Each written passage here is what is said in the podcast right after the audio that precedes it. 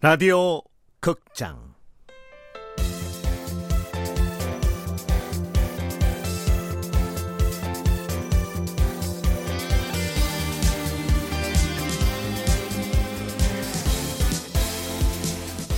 프로젝트 S.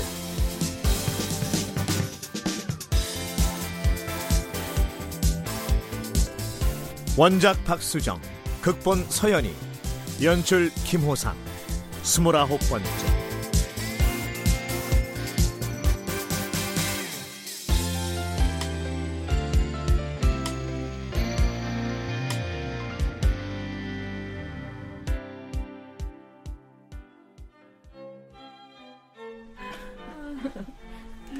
오늘 이렇게 다 모이라고 한 것은 결혼 얘기입니다. 아싸! 아, 형하고 승아 누나 허락하기로 하셨구나. 아, 아니, 서, 서 실장하고 누, 누굴 결혼시켜요? 준수와 유경이를 올해 안으로 결혼을 시켰으면 합니다. 아, 아빠, 아, 제가 무슨 결혼을 해요? 형 결혼 아니에요? 준수와 유경이를 올해 안으로 결혼을 시켰으면 합니다. 아, 승아야, 괜찮아? 안 다쳤어? 아, 네, 그- 괜찮아요. 어, 죄송합니다. 자, 승아 누나, 그냥 계세요. 다쳐요. 도우미 아주머니가 치워줄 거예요. 죄송합니다. 아, 정말 죄송합니다. 얼굴이 붉어진 승아가 얼른 사과했지만 서 회장이나 노상무, 미녀사 노유경 그 누구도 승아를 거들떠보지 않았다. 아, 여, 여보, 여보. 그러니까 우리 춘수랑 유경이를 맺어준다는 말씀이세요? 아빠, 매일 말도 안 돼요. 저하고 유경이 누나랑 무슨 결혼이에요? 모든 사람이 당황하고 있는 가운데 오로지 한 사람만이 놀라지 않고 있다는 것을 준영은 깨달았다. 바로 유경이었다. 그 사실을 미녀서도 깨달은 듯 황망한 얼굴로 유경에게 물었다. 유, 유경아, 이게 대체 무슨 일이니? 갑자기 네가 우리 준수랑 결혼이라니? 어? 저와 준수 씨를 결혼시켜서 함께 호텔을 있게 하는 게 회장님 뜻이세요, 어머니. 아, 아이, 그, 그, 그런 거였구나. 아이, 그, 그, 그 럼 뭐. 어머, 그래? 준형은 그제야 깨달았다. 이 자리에 자신은 들러리였던 것이다. 아버지가 자신을 일부러 불러낸 것은 호텔을 준수에게 물려주겠다고 선언하기 위해서였다.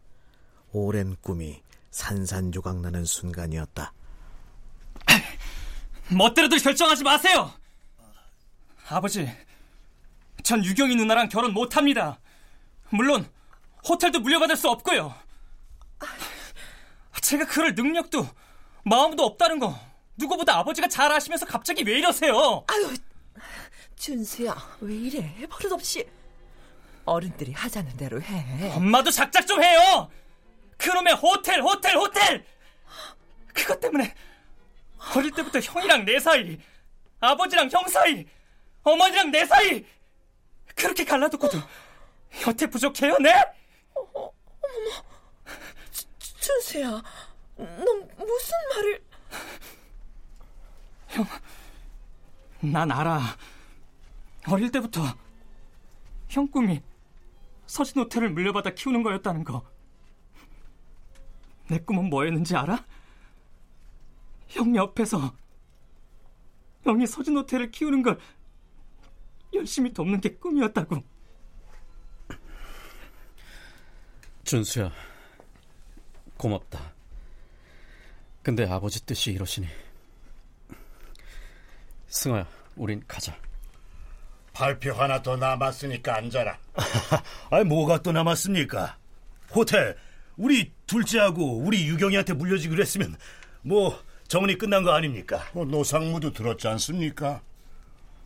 준수가 저렇게 싫다는데. 아, 예. 큰애야. 네, 아, 네, 아버님. 어머, 아니, 아, 당신 벌써 애들 허락한 거예요? 큰애 너.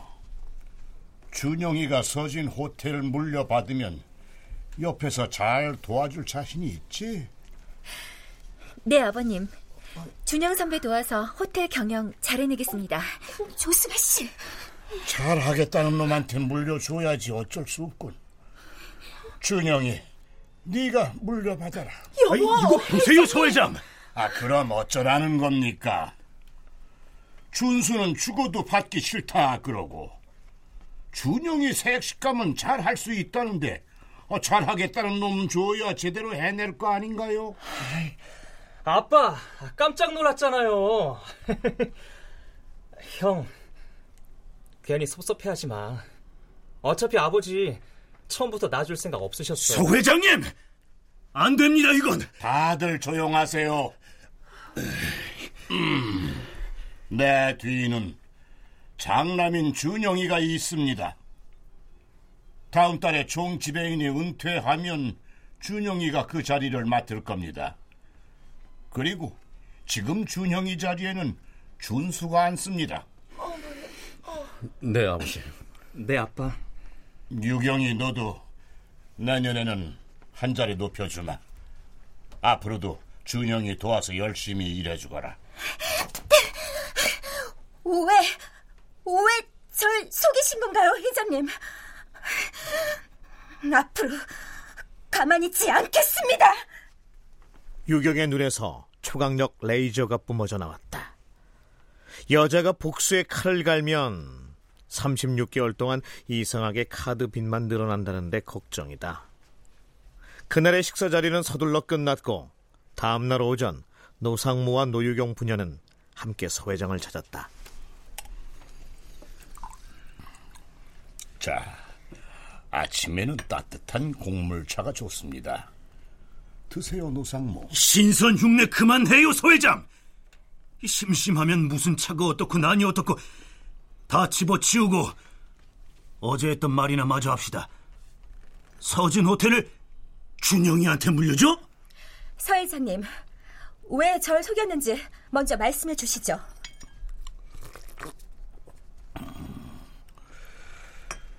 유경이 네가 사랑하는 게 내 아들인지 아니면 서질 호텔인지 알고 싶었다. 네?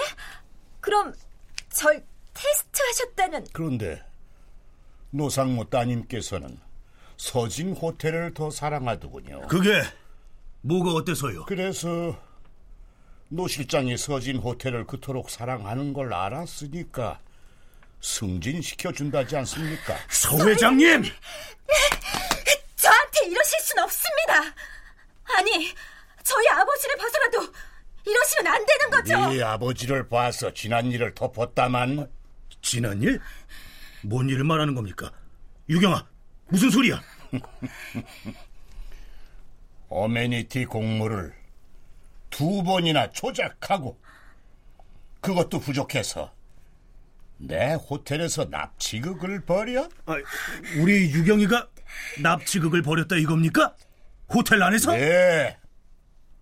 우리 호텔 주식이 왜 떨어졌는지 아십니까, 노상모?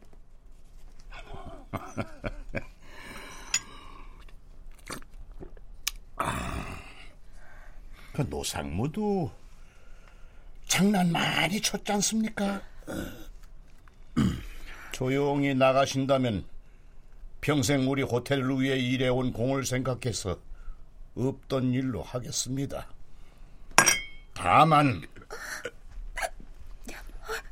예. 감히 누굴 협박해? 나가! 경찰 부르기 전에!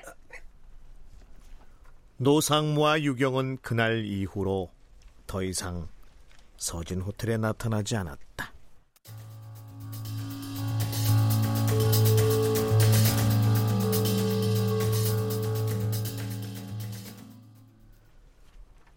나뭇잎 무성하게 우거진 초여름, 강원도 영월, 한반도 지형 전망대에 두 남자가 나타났다. 아이고. 아, 여기가 한반도 지형을 볼 수 있다는 거기냐? 네, 아버지. 근데 아버지도 많이 늙으셨나 봐요. 그래, 늙었지. 내년이면 은퇴할 나이인데. 아, 좋다. 그거 정말 신기하네. 한반도를 닮았어. 예, 승아 덕분에 너하고 단둘이 이런 데도 오고. 너 내가 승아를 왜 허락했는지 아니? 어메니티 공모에 우승해서 아닌가요? 능력 있는 것도 좋았지만 그애 만나고 준영이 너 표정이 달라졌어. 가면 쓰고 살았던 거 안다. 거짓으로 웃는 거 보면서도 보듬어 주지 못했어. 마음껏 안아주고 그럼 약해진다고 생각했거든. 그럼 처음부터 그래. 난 한 번도 너를 후계자가 아니라고 생각해 본 적이 없다. 다만 제대로 된 후계자로 키우고 싶었지. 그래서 늘 엄하게만 대했어. 그거 아세요? 전 아버지한테 혼났던 기억밖에 없어요. 그래. 그랬어. 내가 그랬어. 늘 혼내키고 잘해도 더 잘하라고 채찍질하고 한 번쯤은 잘했다고 안아줘도 좋았을 텐데. 그러게. 한 번쯤은 그래도 좋았을 텐데 왜 그랬을까? 미안하다. 그런데 준영아, 후계자라는 자리가 말이다. 참 외로운 자리거든. 외로워. 그런데 언제부턴가 네 표정이 달라지는 거야. 가면이 아니라 진짜 웃는 거야. 그게 승아 때문이라는 걸 알았지. 참 밝은 애야. 외로운 사람 옆에는 그런 사람이 있어야 하거든. 그래서 허락을 했던 거야. 아버지, 결혼 허락해 주시고 제 꿈 이루게 해 주셔서 고맙습니다. 준영아, 내 꿈은 말이다. 내 꿈은 너야.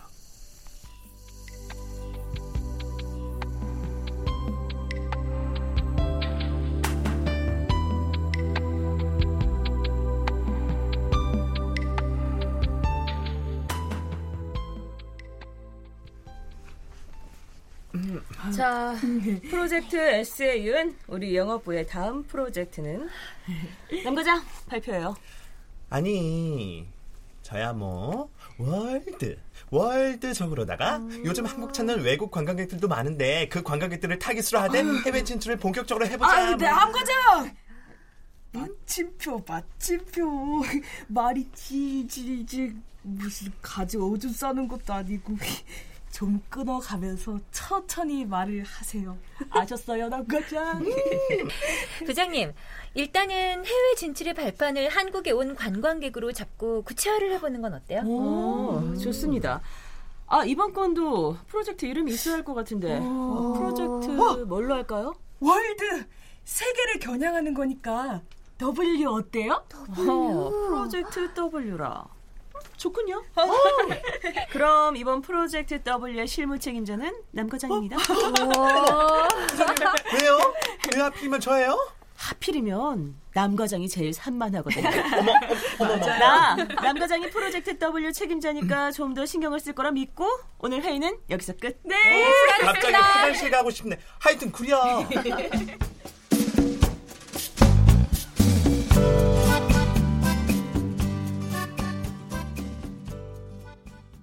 양가의 결혼 허락이 떨어지자마자 준영은 서진호텔 별관 신설부터 서둘렀다.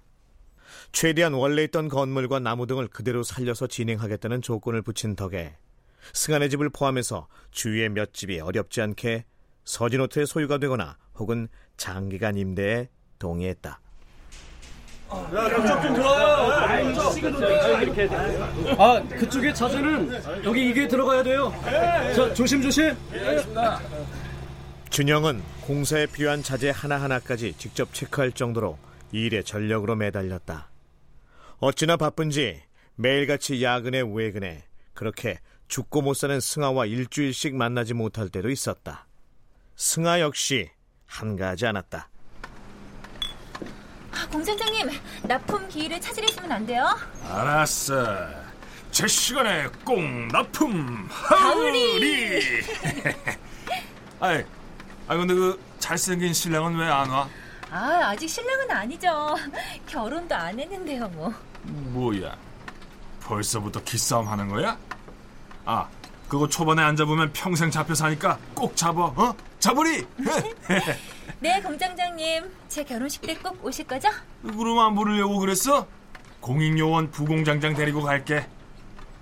그나저나 결혼 앞둔 신부들은 마사지 이런 것도 하던데 화장품 회사 다니면 그런 거 안 해도 되나? 아, 왜 목수집에 쓸만한 연장 없다 그러잖아요. 화장품 회사 다니면 화장을 더 안 한다니까요. 승아와 준형 둘 다 눈, 코, 뜰 새 없는 나날을 보내는 동안에 몇 달이 훌쩍 지났다. 봄과 여름이 훌쩍 지나고 서로 한숨 돌릴 때니까 이미 10월. 그런데 생각지도 못한 말싸움이 벌어지게 된 것은 본격적으로 결혼 준비를 시작하려던 어느 날의 일이었다. 너무 바빠서 우리 승아 얼굴 잊어버리겠다. 그러니까요. 벌써 10월이다. 어? 아, 아이, 참 선배 바쁘다면서 언제 이런 걸 다... 뭔 소리야? 선배도 참 시침대기는 깜짝 프로포즈 하려나 봐. 안 그래도 되는데. 그런데 지금 공원 한가운데에 수많은 촛불로 두 겹의 커다란 하트가 만들어져 있었던 것이다. 중딩, 초딩, 유딩들도 다 안다는 프로포즈 이벤트. 선배. 얘가 왜 갑자기 감격한 얼굴을 하고 그래? 승아가 기쁨에 차서 준영을 부른 그 순간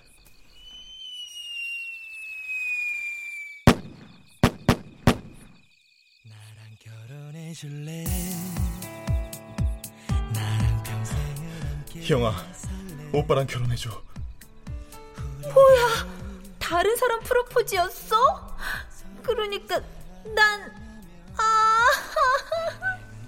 그러니까 조승아는 한마디로 떡줄 넘은 생각도 안 하는데 김치국부터 마신 셈이다. 이런 상황에서 남자는 무조건 침묵해야 한다. 그런데 준영은 아무것도 모른다. 뭐야? 프로포즈 한 번 요란하게도 하는구만. 보기 좋기만 한데요, 뭐. 뭐? 저게? 아예 안 하는 것보단 낫잖아요. 어, 어, 위험하다 서준영. 여기서 멈춰야 한다. 아, 유치하게 저게 뭐야? 뭐라고요? 선배처럼 허락도 안 받고 막 결혼 진행하는 것보다 100번 낫거든요? 아, 이제 와서 새삼스럽게 무슨 소리야? 진작 허락했던 거 아니야? 제가요? 언제요? 잘 생각해봐요. 내가 언제 승낙했어요? 거절한 적은 있지만. 그 랬던가? 네, 그랬어요. 그럼 뭐 지금 다시 말할 테니까 허락해줘. 결혼하자, 짐승아. 어이없어. 아니 결혼을 날로 먹으려고 그래요? 이러면 결혼 안 해. 결혼해줄래? 내일이 행복에 겨워서 괜시리 내일이 기대되는 사람 왜 이리 왜 이리 떨리는 걸까? 보고 또 봐도 내겐 제일인 사람 검은 머리 파